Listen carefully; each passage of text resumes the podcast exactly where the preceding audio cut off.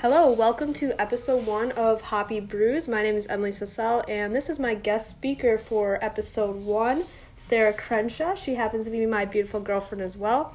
Um, brought her in today just because she has a good sense of humor, and um, we always have good conversations. So say hi, Sara. Hi. All right, we're jumping into some unique brews today.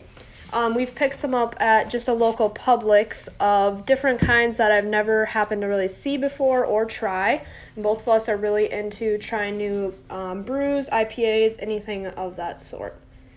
All right, so we have uh, Founders All Day IPA, which is uh, siege, siege, Session Ale. How am I saying that wrong? It's a session ale. Session Ale. Wow, I don't know why that was so difficult. All right, and then we have a UFO White and a woodchuck hard cider and then uh, number nine which i've never seen before. Yeah it's a magic hat um, brewing company. So that one looks pretty cool. I like the packaging on it. And that one happens to be in a bottle. So Yeah. we're going to start with the first one. Will you open it for me? Sure. Going in with the session ale. this one has a cute label as well. It's a little What is that? A Wagony- station wagon? Yeah, well, a- s- a canoe. yeah like in the woods i really like it all right our first taste here we go Mm, how do you feel definitely tastes like an ale. Um, it Ooh. tastes like a generic ale. Yeah, it really doesn't have much like unique flavor or anything. It's it's not it's a little hoppy. it's kind Crisp. of old school. Yeah, I I'd say.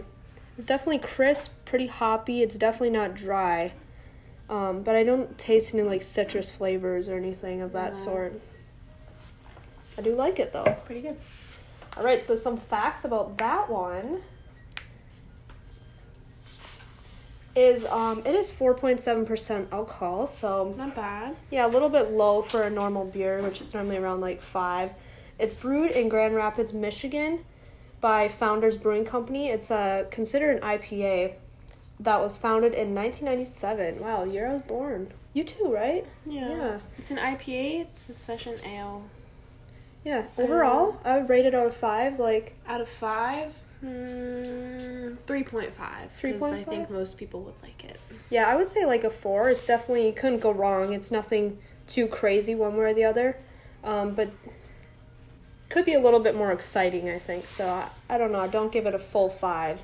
That's for sure. All right, we're gonna jump into our second one, which is a UFO white. I got this one mainly because I just like the name.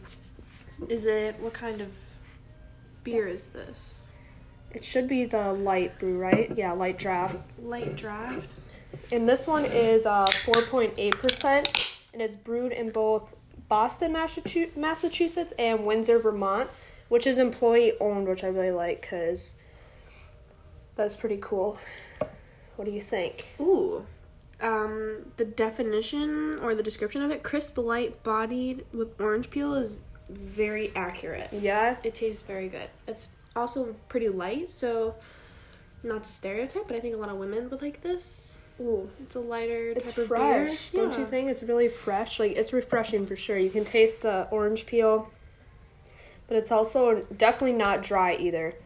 It's like a good refreshing type. I don't Yeah, know, it'd be good for the beach. yeah, I- Corona better watch out. Yeah.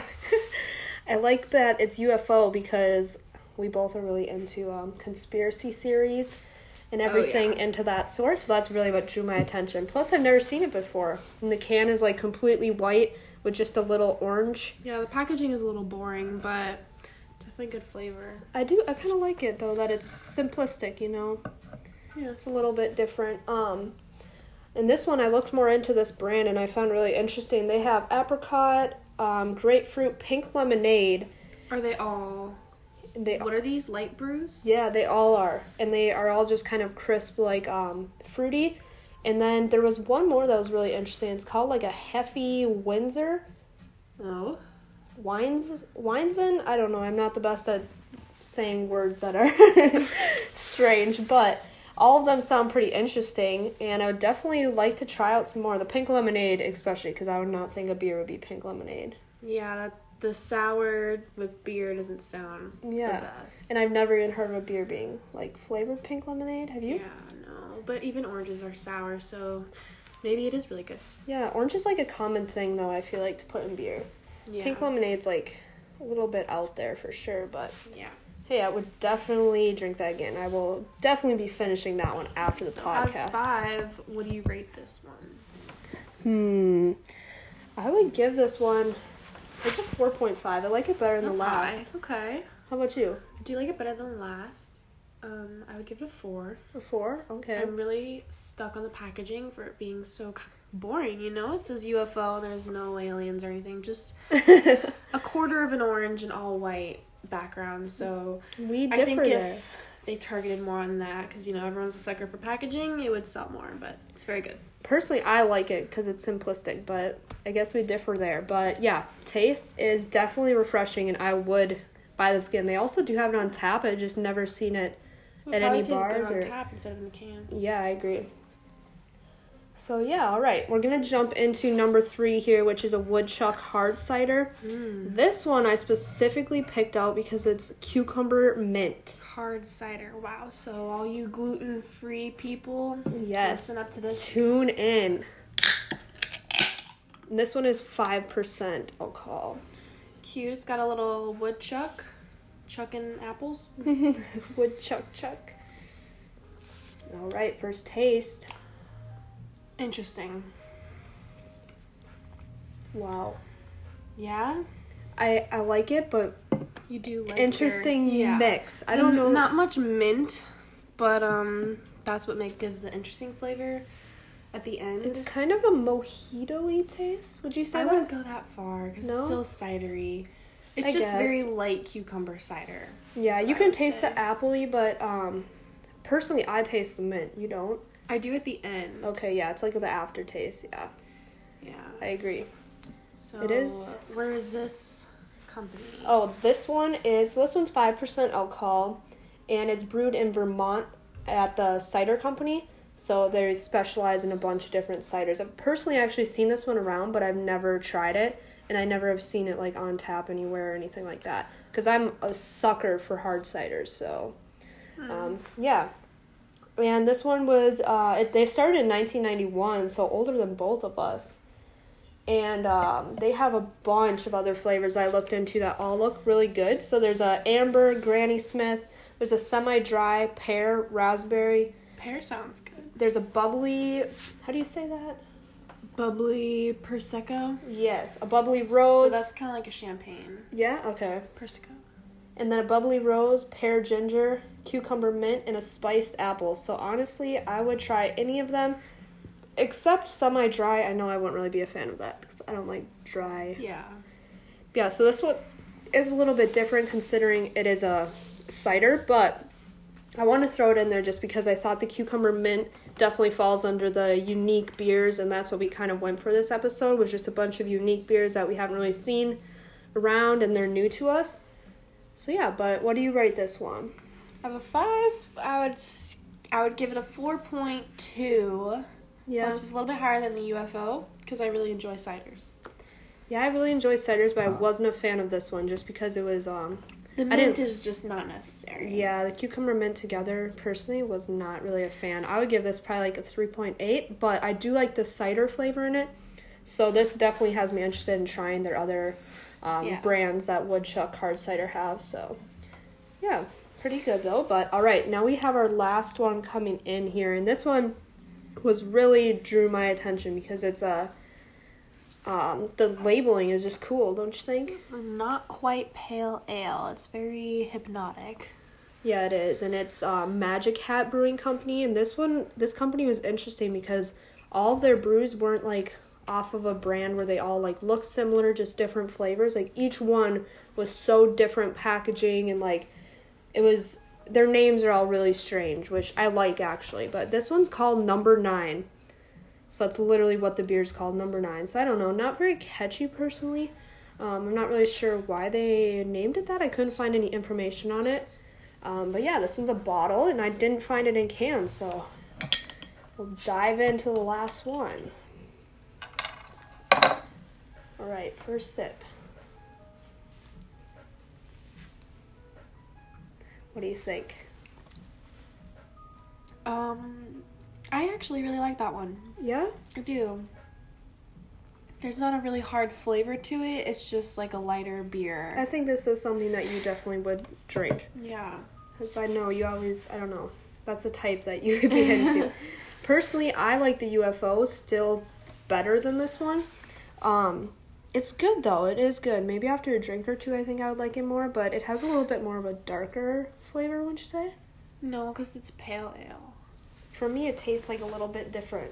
It does taste different. That's just I think because there's no flavor to it. Like these True, had true. orange or cucumber and mint. This just doesn't have a flavor. It's more of like a light beer. Yeah.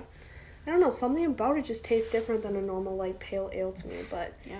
I'm not So, sure. It's pretty unique. What about this company? This has the most alcohol percent. Yes. Five point one. Yes, 5.1.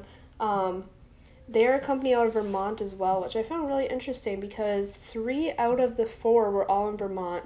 And I guess I didn't really realize that they were like a big brewing state. Have you ever heard that? I'm sorry. That uh, Vermont was like a really big brewing state. I didn't know that. I didn't either, but yeah, just happened to be. I didn't even look when I purchased them at the store until now when I looked into them more before this podcast. So, yeah, they're all Vermont. Uh, Magic Hat Brewing, like I said.